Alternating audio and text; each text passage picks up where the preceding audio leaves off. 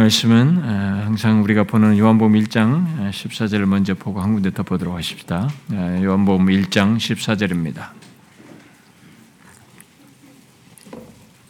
요한복음 1장 14절 우리 다 같이 읽겠습니다. 시작.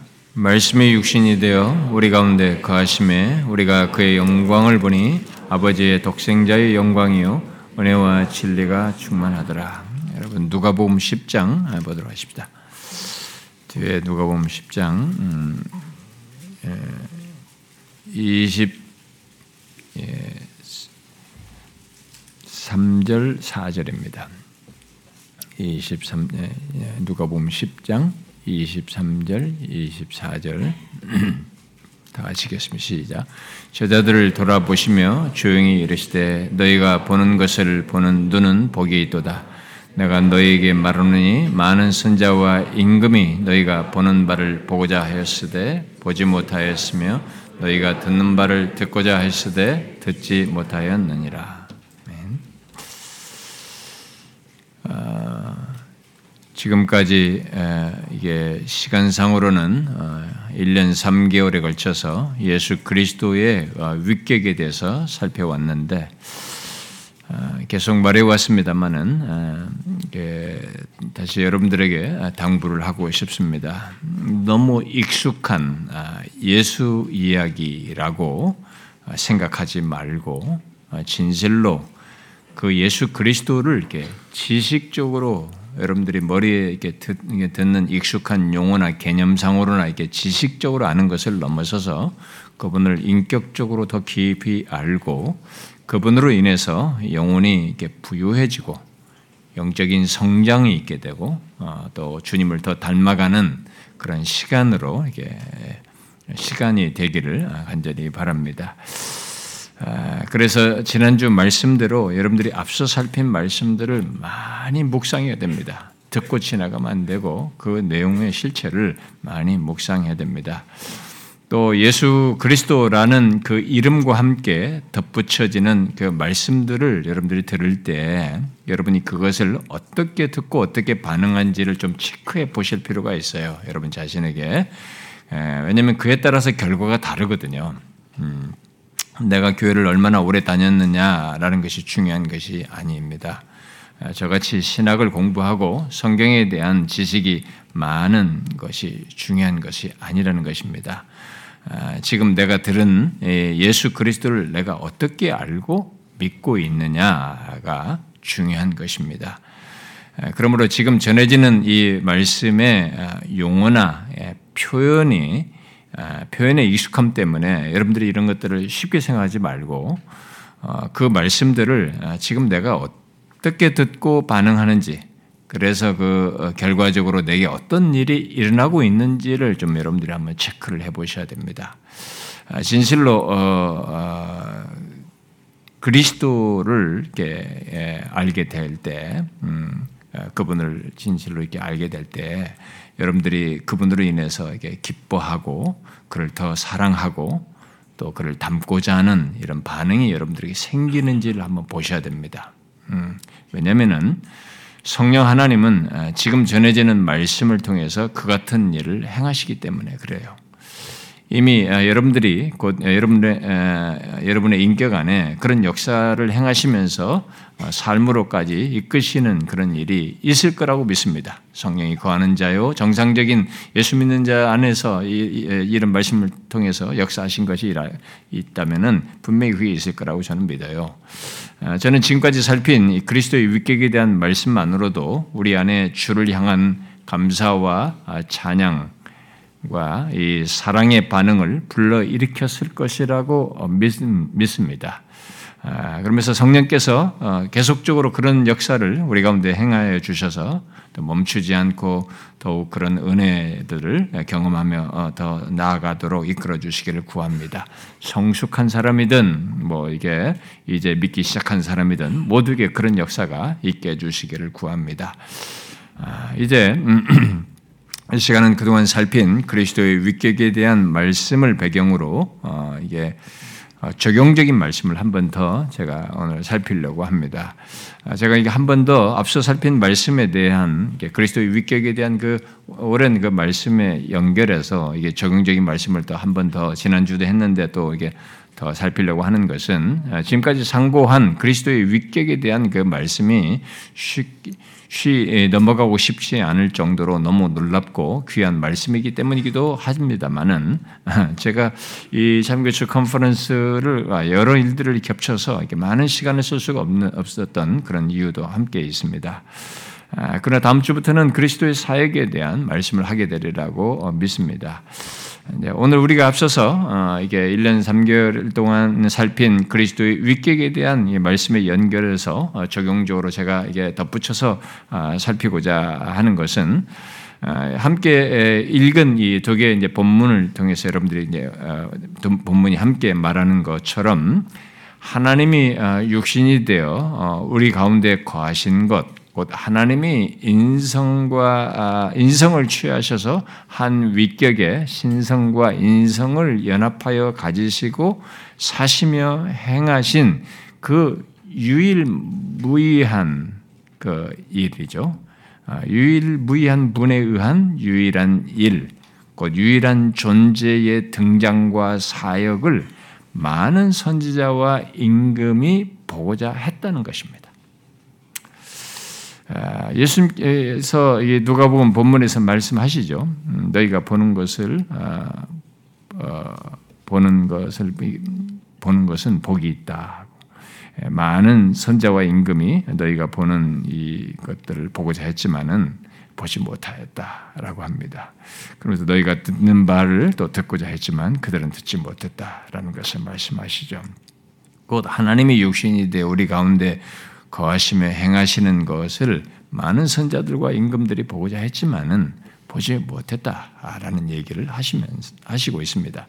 아, 우리는 진실로 이 선지자들이 그리 했다는 것을 어, 이각 앞선 선지자들이 어, 자신들이 사는 그 당대의 삶의 비참한 그 상황들을 현실 속에서 오실 구원자를 말하면서 어, 소망 가운데 그들이 이렇게 실제로 이렇게 보고자 했죠. 그런 소망 가운데서 그걸 보면서 말을 했기 때문에 정말 보고자 했죠.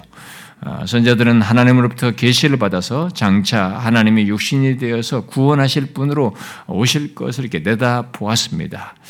뭐 그런 내용들이 성경에 많이 있죠. 예수 그리스도에 예언된 것들을 선자들에게서 있는 것을요. 네, 네, 한, 한두 구절만 제가 인용을 하면은 예를 들어서 선자 이사야가 이사야서 9장에서 이렇게 말했죠.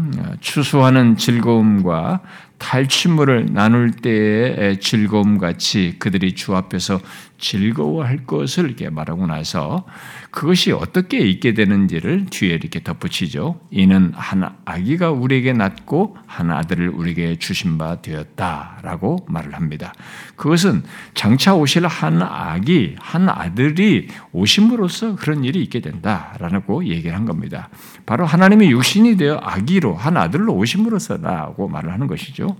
그, 그리고 또 그 같은 일이 장래에 있을 것을 하나님으로부터 계시를 받아서 알고 바라보면서 예언적 예언했던 이 스가랴는 어, 구장에서 이렇게 외쳤죠. 시온에 따라 기뻐할지어다. 예루살렘에 따라 즐거이 부를지어다. 보라, 내 왕이 내게 임하시며 그는 공의로우시며 구원을 베푸시며 겸손하여서 나귀를 타시며 음, 음, 음, 타시나니 나귀의 작은 것, 곧 나귀 새끼니라라고 이렇게 말했습니다. 그런데 이런 구원주를 그들이 이렇게 말하면서 보고자 했죠. 아, 그렇지만은 아, 보지 못했습니다. 그런 그들의 선제들이 가졌던 열망과 소원은 그들에게서는 먼 얘기였던 것이죠. 그런데 나중에 실제로 육신이 되어서 그리스도께서 어, 오셨을 때 오신 그리스도께서 요한복음 8장에서 이런 말씀을 하시죠. 너희 조상 아브라함은 나의 때 볼 것을 즐거워했다 라고 이렇게 말씀을 하십니다. 그러니까 예수님이 오시기 전에 약 2000년 2000여 년 전에 이 아브람조차도 하나님이 육신이 돼서 오시는 때를 볼 것을 바라며 즐거워했다라고 얘기합니다. 우리로서는 참 이해가 안 되는 일, 상당히 상상할 수 없는 놀라운 일인데 실제 그런 일이 그 앞선 사람들에게 있어요. 그들에게서는 모두가 바라보았던 겁니다. 하나님 육신이 돼서 이 땅에 오시는 것을 바라보면서 즐거워했던 것입니다. 근데 본문에서는 많은 선자들과 임금이 너희가 보는 것을 보고자 했다라고 했는데 어, 마태복음 13장에서는 많은 선자와 의인이 너희가 보고는 것을 보고자 했다 했고 하여도 보지 못하였고 듣는 것을 듣고자 해도 듣지 못하였다라고 얘기를 하고 있습니다. 결국 많은 선자들, 왕들, 의인들이 모두 지금 제자들이 보는 예수 그리스도를 보고 듣고자 했지만은 보지 못했던 것입니다. 그런데 그들이 모두 보고자 한 분이 어떤 분이냐 이제 단순히 그 뭐 탁월한 어떤 존재이냐라는 거죠. 아, 요한복음 1장 우리가 14절 말씀대로 어, 하나님이 육신이 되어 오시는 분입니다. 아, 신성과 인성을 한 위격에 연합하여 가지시는 구원주이신 분을 얘기하는 것입니다. 예, 바로 그분이 오셔서 어, 자신을 보이시며 이렇게 말씀하시고 어, 행하시는 것을 보고자 했지만 못 보았는데 지금 예수님의 제자들은 바로 그분을 보고 듣고 있는 것이냐. 바로 면전에서. 예수님 바로 그 경험을 하는 제자들에게 복이 있다라고 말씀을 하십니다. 물론 이 같은 이 복이 있다라는 이 말은 누가복음을 읽는 이 지금 누가복음을 읽는 독자들에게도 그 당시 그리스도인들에게도 해당되는 것을 얘기를 하면서 또 예수 믿어서 똑같은 조건에 있는 우리들에게도 해당되는 말로서 하는 것입니다. 똑같이 하나님이 육신이 되어 오신 분을 알게 된 사람들이고 어, 그가 하시는 말씀을 듣는 사람들에게 드리기 때문에 같은 맥락에서 어, 그들을 그런 조건을 두고 복이 있다라고 말씀을 하신 것입니다. 자 그러면 왜 여기 이 제자들과 이 누가복음의 독자들 결국 예수 믿 음, 예수 믿어서 똑같은 조건에 있는 우리들이 복이 있는 것인가라고 질문해 볼 수 있겠죠. 그것은 곧바로 이렇게 덧붙여 말한 대로 구약의 위대한 인물들, 선자들, 왕들, 또 많은 의인들이 모두 하나님의 친히 육신이 되어 이 땅에 오시는 그 특별한 사실, 그리고 그를 통해서 있게 되는 일들과 말씀들을 보고 듣기, 듣기, 듣고 또 경험하기를 고대하였지만, 그랬음에도 불구하고 못했는데, 제자들 그리고 그 이후에 믿는 자들은 그걸 알게 된 것입니다. 바로 그 고대한 예수 그리스도를 알고 듣고 경험하게 되는 이런 일이 있게 되었기 때문에 그렇습니다. 자, 여러분 이런 사실로 복이 있다라고 한 것이 이해가 되시나요? 아, 혹시 뭐 그게 뭐야라고 생각하시나요? 음, 여러분들이 지금 제가 말하는 예수님께서 복이 있다 이런 것으로 복이 있다라고 한 것에 대해서 그게 뭐가 복이냐라고 생각하신다면은 아, 하나님의 육신이 되어 오셔서 행하시는 이 유일무이한 존재와 사역의 가치와 복됨을 생각지 않는 것입니다. 모르기 때문에 그렇게 말하는 것이죠. 아, 바로 이 이유 때문입니다. 이 유일무이한 존재와 사역의 가치와 복됨 때문에 예, 그분을 알고 그분을 듣고 그분을 어, 모든 것의 사역을 통해서 알게 되는 이런 혜택을 보는 것이 복이 있다라고 말을 하는 것입니다. 아, 지금 하나님의 육신이 되어서 어, 구원의 일을 이루시는 것, 아, 또그 가운데서 말씀하시면서 행하시는 것을 보는 것, 바로 그 어, 구원자는 탁월한 선지자 정도가 아니라 앞에서 말한 것처럼 하나님이에요.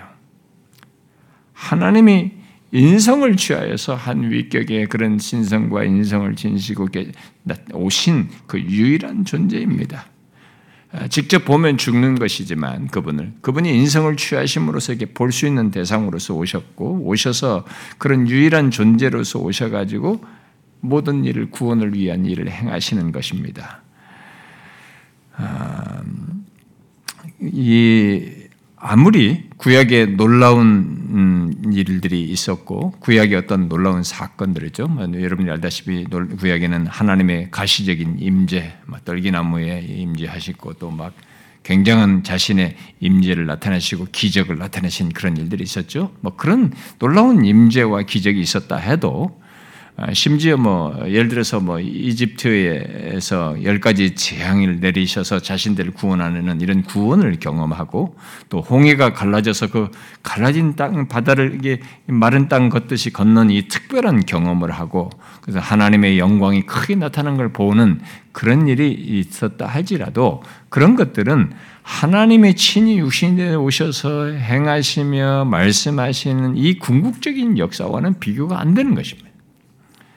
어, 구약의 모든 것의 이, 성취자요, 어, 실체가 오셔서 행하시고 뭐 이루시는 것, 예, 그것과 비교를 하게 되면 그런 것들은 다 그냥 그림자 같은 것입니다. 아, 그냥 어, 희미한 빛에 지나지 않는 것이죠. 예, 그 때문에 모두 심지어 천사들까지도 하나님의 육신이 되어 구원의 일을 행하시는 그 놀라운 그 하나님의 지혜를 그 신비스러운 일을 보고자 했던 것입니다. 히브리서 기자는 아, 믿음으로 행한 사람들을 말하면서 이 사람들은 다 믿음을 따라 죽었으며 약속을 받지 못하였을 때 그것들을 멀리서 보고 환영했다라고 말했습니다. 또 선지자들은 하나님이 구원하시는 것을 미리 알았어요. 예, 하나님이 오셔서 구원하신다 이런 걸 미리 알았습니다. 또 하나님이 그 아이로 나실 것고, 나셔서 또 그리고 고난을 겪으시고 고난을 당하심으로 우리를 구원하실 것까지 다 알고 예언을 했습니다. 다윗 같은 경우는 사도 베드로가 이 사도행전 2장에서 설교할 때 말하잖아요. 말한 대로 하나님께서 일으키실 그리스도의 부활까지 내다보았습니다. 그것을 말했어요. 그래서 사도 베드로는 이 다윗을 두고 선지자라고 그랬어요. 그런 걸 벌써 본 사람이기 때문에 선지자라고 말했습니다. 그러나 그러해도 그들은 그 예언의 실체를 보지 못했습니다.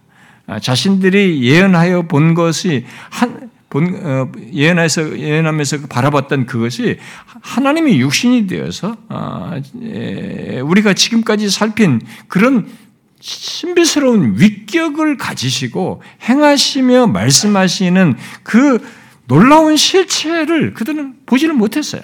음. 그러므로 이 구약 시대가 아무리 그 놀라 아, 구약 시대에 아무리 놀라운 일을 경험을 하고 또 바라보며 그들이 말을 했다 할지라도 하나님의 친히 육신이 되어 한 위격의 신성과 인성을 연합하여 갖는 가진 가운데서 우리 가운데 거하시고 구원을 이루시는 것 아, 그들이 보고자 한 그 실체를 알고 보는 사람들 결국 우리들이죠. 아, 우리들과는 비교가 안 되는 것입니다. 여러분 성경에서 예수님께서 세례요한을 어떻게 묘사하는지 아시죠?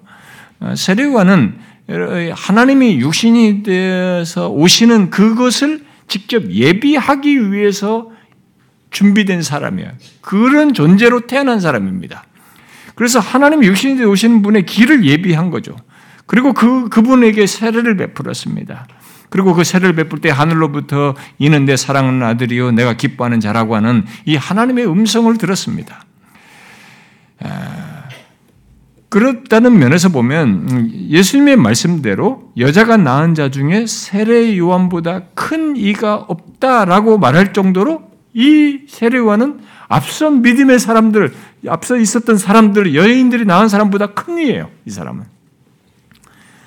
그렇지만 그는 그리스도께서 자신의 한 위격의 신성과 인성을 연합하여 가지시고 행하시며 구원을 이루시는 것을 보지 못하였기 때문에 천국에서는 극히 작은 자라도 그보다 크다라고 이렇게 말씀하신 것입니다. 하나님이 육신이 되어 우리를 구원하시기 위해서 죽기까지 복종하여서 죽으시고 부활하시는 것. 그리고 하나님 나라로 모든 사람들이 들어오게 하시는 것을 그런 세례 요한은 보지 못한 것입니다. 아, 그렇기 때문에 그리스도의 오심을 예비하는 그 놀라운 사역을 했음에도 불구하고 그 뒤에 있는 우리들보다 작은 자라고 말을 한 것입니다. 그 말은 결국 세례 요한이 구약에서 놀라운 그 예언했던 모든 선지자보다도 큰 자이긴 하지만 그리스도를 통해서 있게 된 모든 것을 보고 아는 우리들보다는 작은 자다라고 말을 한 셈이에요.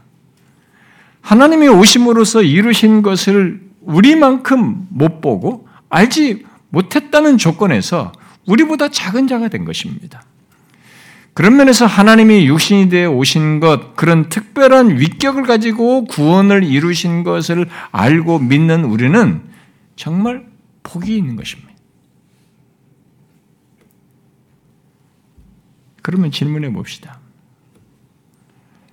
여러분은 주님께서 복이 있다라고 지금 이런 맥락에서 지금 제가 앞에 설명한 이런 내용 속에서 복이 있다라고 하는 것을 말씀하신 대로 지금 자신이 정말로 복이 있는 자라고 생각하시나요? 이 예수 그리스도를 이렇게 알게 된 것을 그렇게 알게 된 자인 것이 복이 있다라고 말하는 그것에 대해서 여러분들이 공감하십니까? 그래서 내가 복이 있는 자라고 생각하십니까? 여러분 성경에 있는 이 주님의 이런 말씀이 농담으로 하거나 가치 없는 말하거나 그냥 친 허투루 말하는 말들은 아니거든요. 하나님의 육신에 오시는 말씀이 다 실체를 담은 말입니다. 생각을 해보셔야 돼요. 진짜 복이 있다고 할 내용인 것입니다. 여러분은 자신이 정말로 복이 있는 자라고 생각하십니까?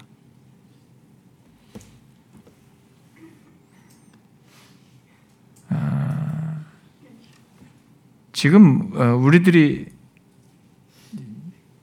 들어서 아는 예수 그리스도, 음, 곧 하나님의 육신이 되어서 우리를 죄에서 구원할 완벽한 자격을 가지신 중보자이신 분, 바로 한 위격의 신성과의 인성을 연합하여 가지시고 우리의 구원에 필요한 모든 일을 이루신 분을 알고 그의 말씀을 듣는 것이 복이 있다고 지금 말하는 거예요.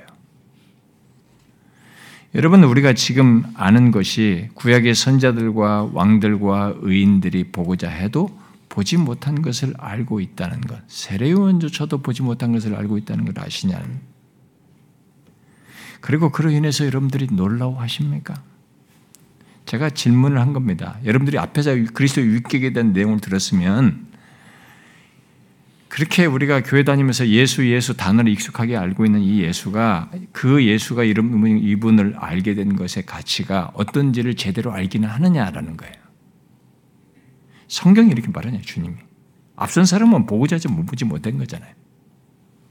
그래서 이 사실로 인해서 이렇게 알게 된 것을 보지 못한 걸 알게 된 것으로 여러분들이 놀라워하는가? 이 예수 그리스도를 알게 된 것을 기뻐하는가라는 거예요.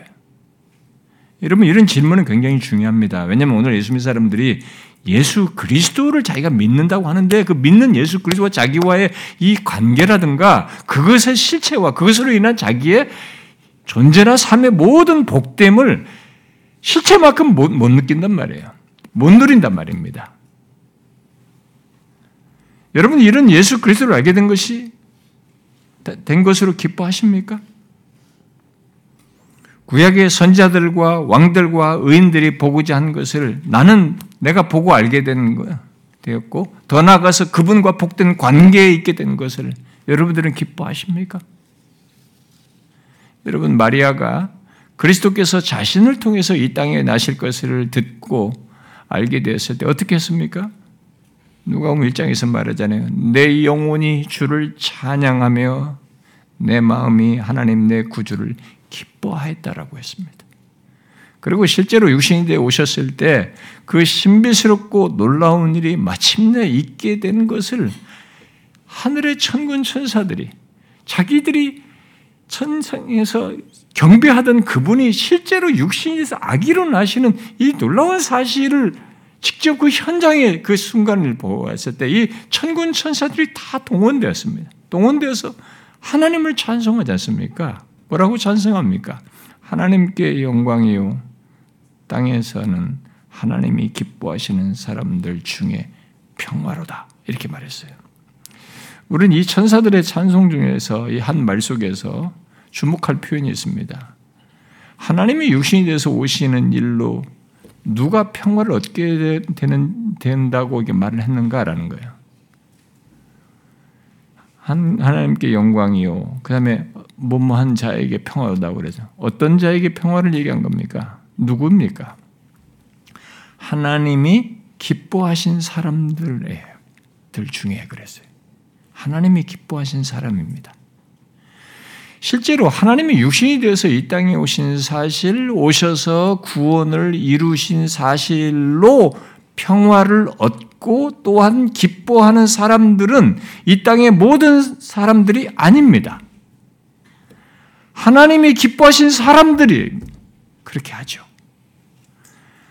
하나님이 자신의 기뻐하심을 따라서 택한 자들, 결국 예수 그리스도를 알고 믿는 자들이 그렇게 하게 되죠. 여러분 실제로 한번 보십시오. 예수 그리스도께서 오신 뒤로 누가 예수 그리스도로 인해서 기뻐하고 거기에 대해서 반응을 합니까? 모든 사람은 아니지 않습니까? 아니죠. 하나님이 기뻐하신 사람들입니다.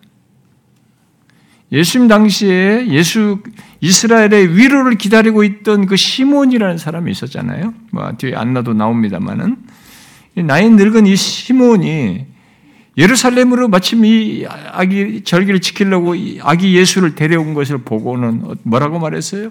주제요. 이제는 말씀하신 대로 종을 평안히 놓아 주시는도다.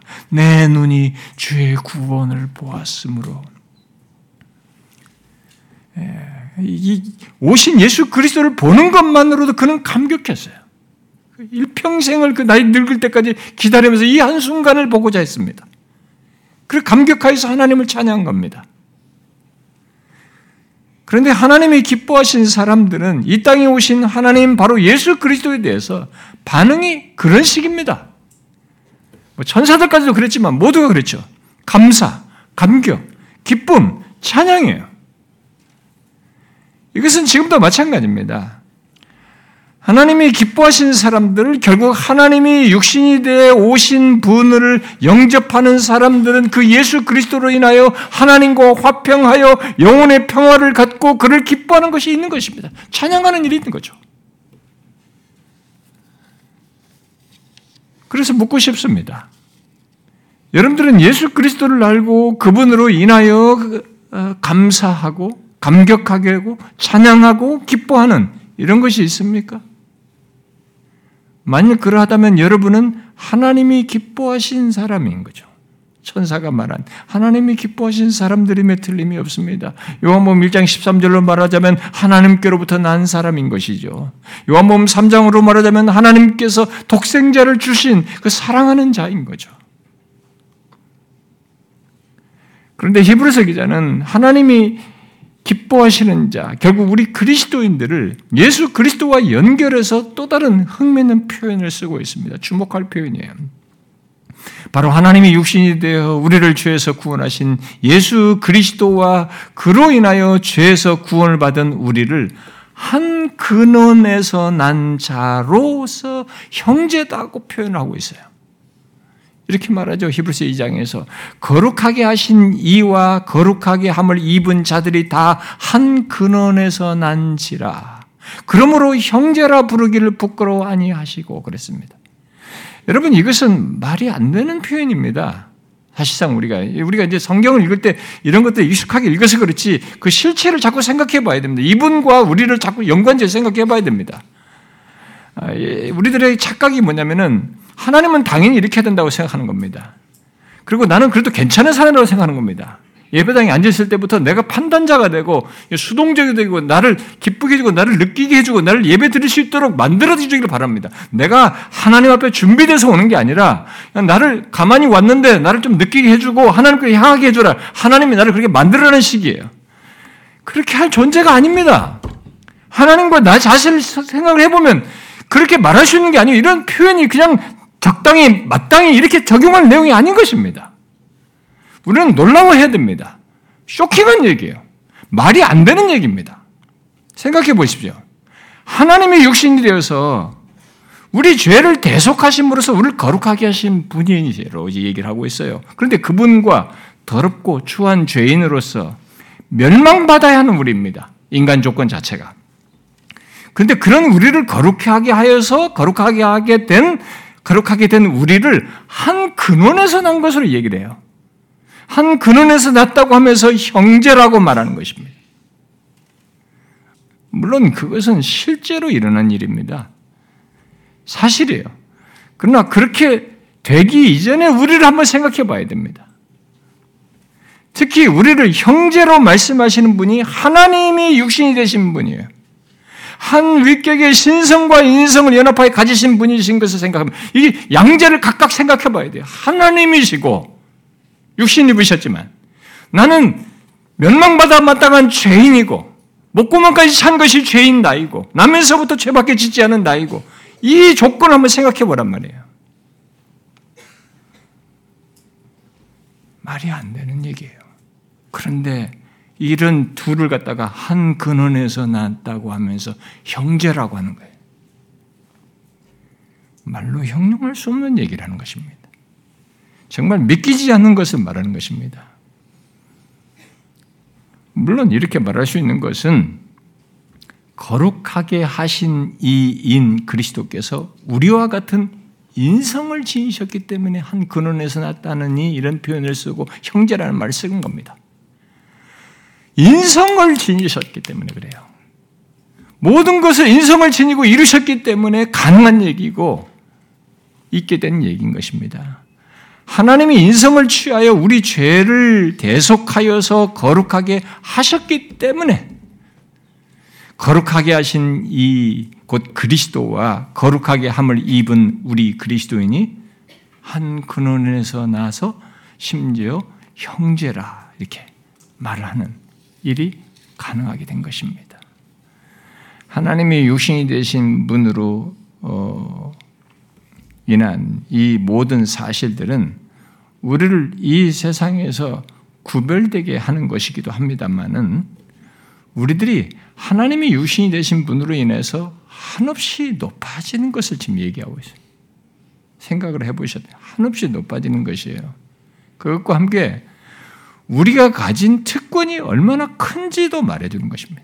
더 나아가서 담대함을 갖게 하는 얘기입니다. 왜요? 왜 그렇습니까?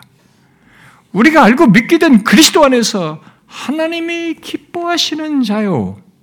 하나님께서 사랑하시는 자이며 거룩하게 함을 입어서 거룩하게 하신 그리스도와 형제가 되기 때문에 그렇습니다.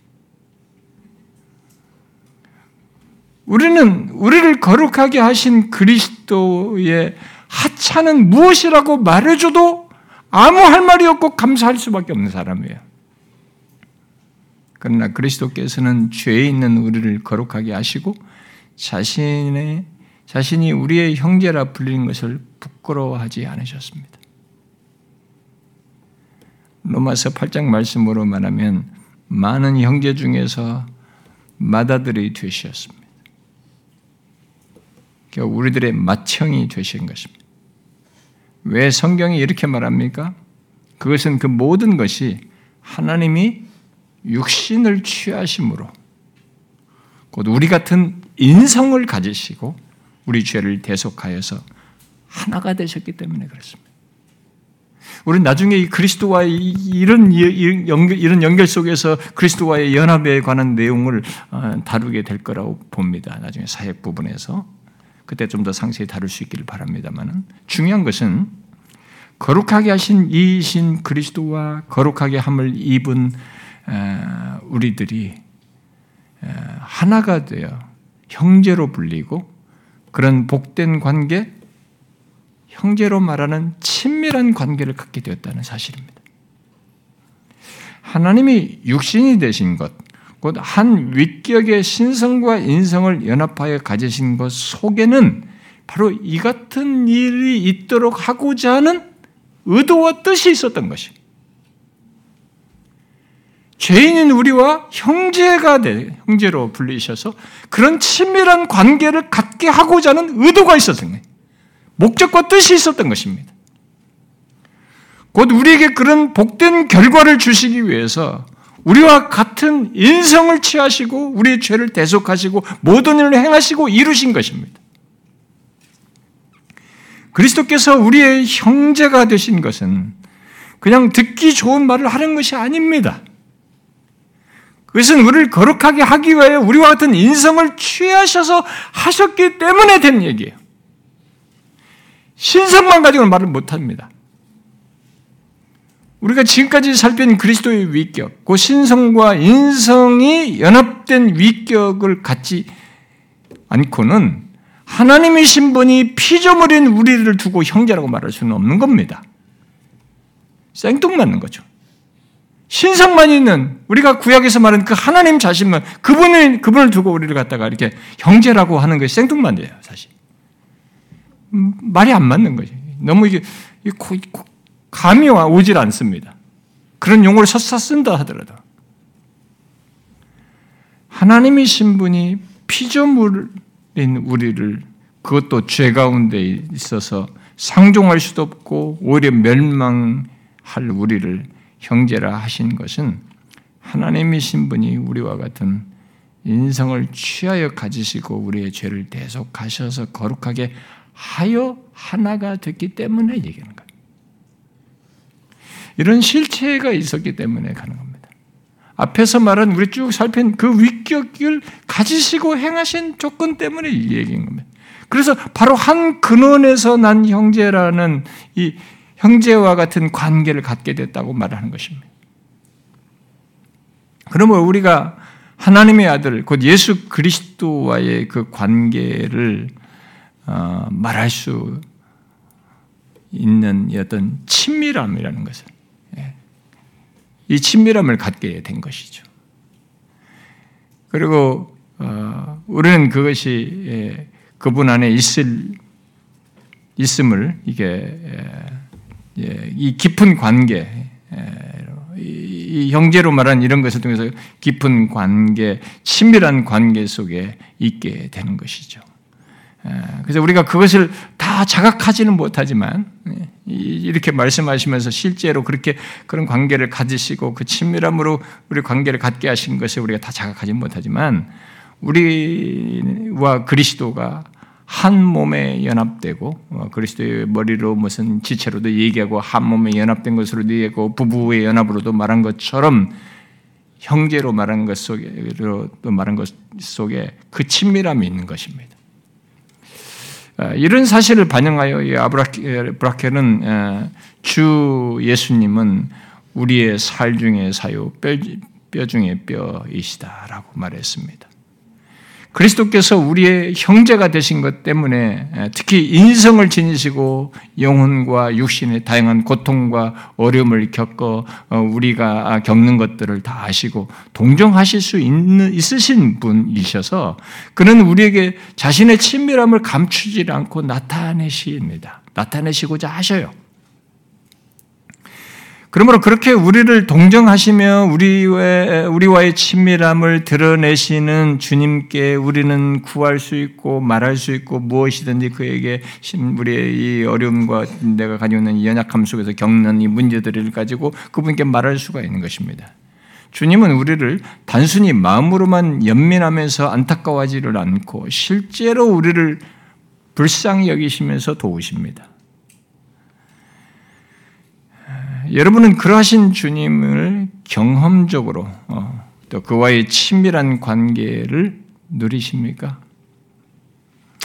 하나님의 육신이 되신 분, 우리 주 예수 그리스도는 우리가 생각하는 것보다 훨씬 더 우리와 친밀한 관계를 갖고 우리에게 행하시며 또 행하시고자 하십니다. 우리는 그것을 알고 그를 믿고 의지해야 하는 것입니다. 한번 질문해 봅시다.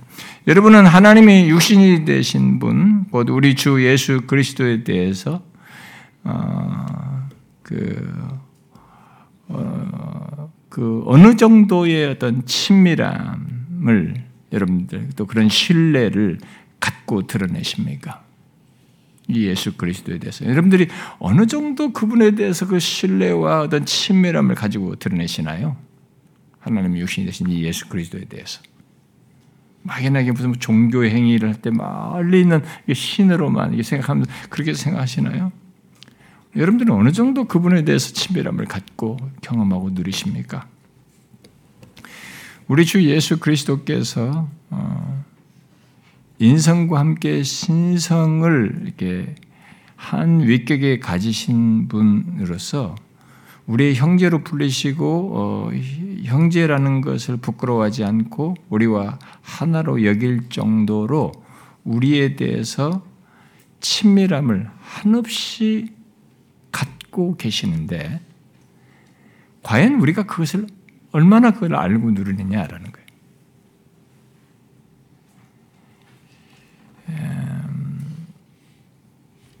형제의 친밀함 같은 것을 갖 고 경험하면서 사는가라는 거죠. 어, 우리들의 문제는 신성과 함께 인성을 지니신 주님께서 우리의 마청으로 우리에게 우리 친밀함을 가지신 것만큼 주님과의 친밀한 관계를 알지 못하고 못 누린다는 거예요. 교회 다니는 사람들이. 그분이 갖는 것, 뭐, 그렇게 그분이 우리에 대해서 갖는 그 친밀한 관계만큼을 우리가 그걸 인식을 하지 못하고 그걸 못 누린다는 것입니다. 그게 우리의 문제예요. 근데 아닌 것입니다. 하나님이 인성을 취하심으로 분명 하나님으로서 신성을 가지고 계심에도 우리를 형제 삼으셨어요. 그렇게 친밀한 관계를 맺어 가지고 계신 것입니다. 그러므로 우리는 진실로 하나님의 아들 곧 예수 그리스도와 믿겨지지 않지만 형제와 같은 친밀한 교제를 가질 수 있습니다. 예수 민자는 다 그렇습니다. 우리들이 형제 간에 갖는 것과 같은 어떤 친밀함을 가질 수 있어요. 지금까지 살핀 그리스도의 위격 속에 그 같은 이 결론이 있다는 것을 우리가 기억을 하고 충분히 그리스도와 친밀한 관계를 그런 교제를 갖고 누리고자 해야 되는 것이죠.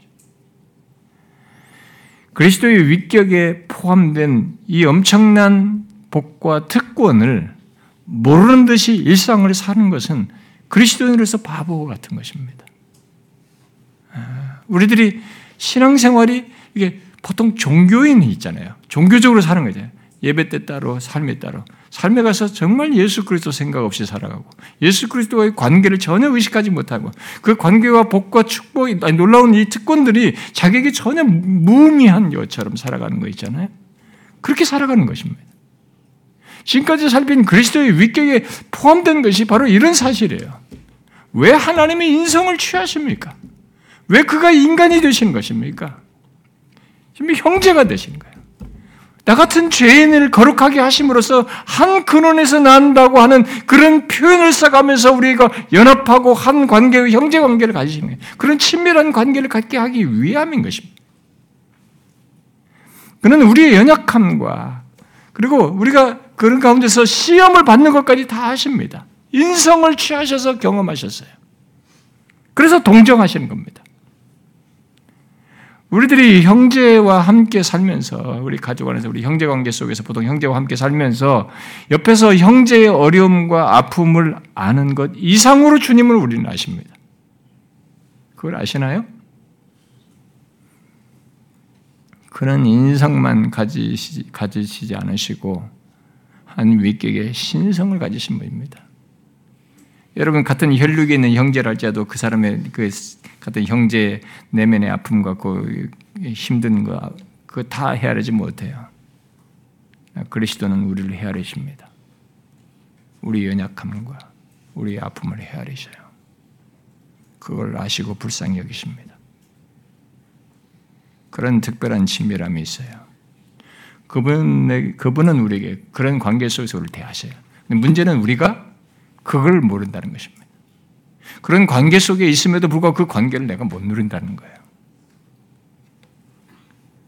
우리는 이 사실을 잊지 말아야 됩니다. 여러분, 이게 예배당에서만 얘기가 아니에요, 여러분. 성경 읽을 때만이 아닙니다. 우리의 삶이 그래요.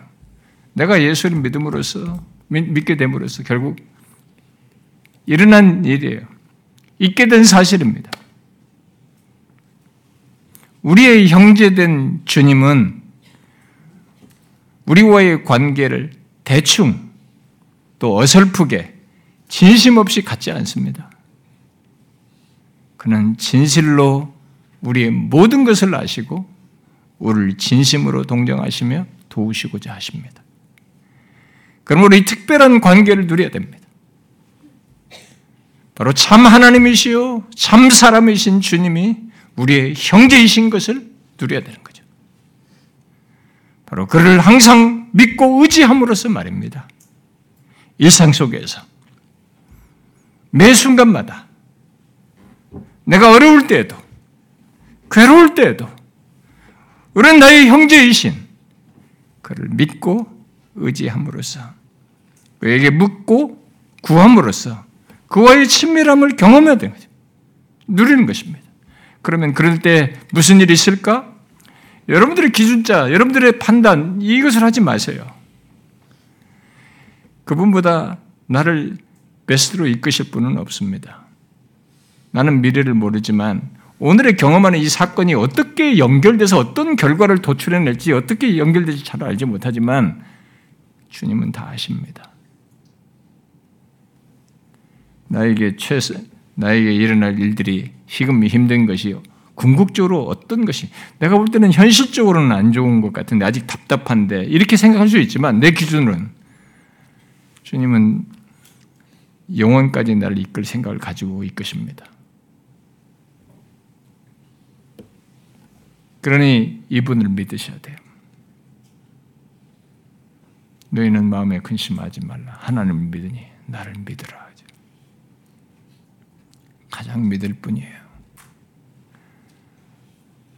중요한 것은 진짜 그렇게 믿을 뿐으로 믿느냐는 거예요. 이런 친밀한 관계를 진짜 그분을 믿고 갖느냐라는 거예요. 여러분은 말할 수 있습니까? 여러분의 일상을 말할 수 있습니까? 순간순간의 어려움들을 그분께 말할 수 있습니까? 형제에게 말하듯이 여러분의 마음의 내면에 그런 것을 말할 수 있듯이 주, 주님께 말할 수 있습니까? 말하면서 누려야 됩니다. 그가 들으십니다. 어떤 때는 믿겨지지 않을 정도로 들으셔요. 내가 속으로 하나님이 이러시면 좋겠어요. 라고 하는 것까지도 어떤 때는 깜짝 놀랄 일로 들으십니다.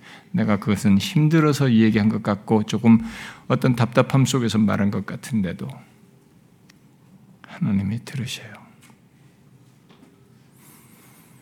여러분에게 제가 막연한 어떤 비인격적인 신에 대한 어떤 관계, 뭔가 주술적이고 뭔가 염원하는 것, 이런 개념으로서 신에게 뭔가를 되뇌이면서 뭐 비는 것 정도를 제가 말하는 것이 아닙니다. 저는 이런 정도로 지금 말한 것 정도로 인격적인 관계를 얘기하는 겁니다. 너무 잘 아는 거죠.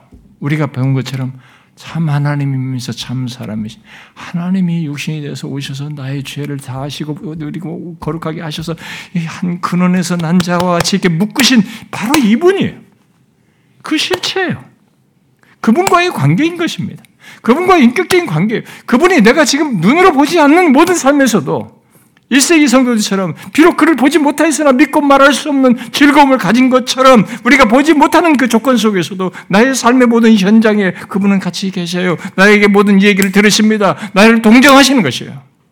그분에 대한 믿고 의지하는 가운데서 구하는 것을. 그때 그분은 나에게 베스트를 생각하십니다. 나의 인생의 최선, 최고를 생각하시는 겁니다. 궁극을 생각하시면서 이끄시는 겁니다. 우리에게 이와 같은 자신을 형제라고 부르기를 부끄러워하지 아니하신 이분이 계십니다. 하나님이시면서 참 사람이신 분. 항상 이분을 기억하십시오. 항상 이분을 살면서 의식하여 말하시고 누리십시오. 예수 믿는 자에게 있는 특권이고 복입니다. 그래서 복되다라는 말이 가능한 것입니다. 기도하겠습니다.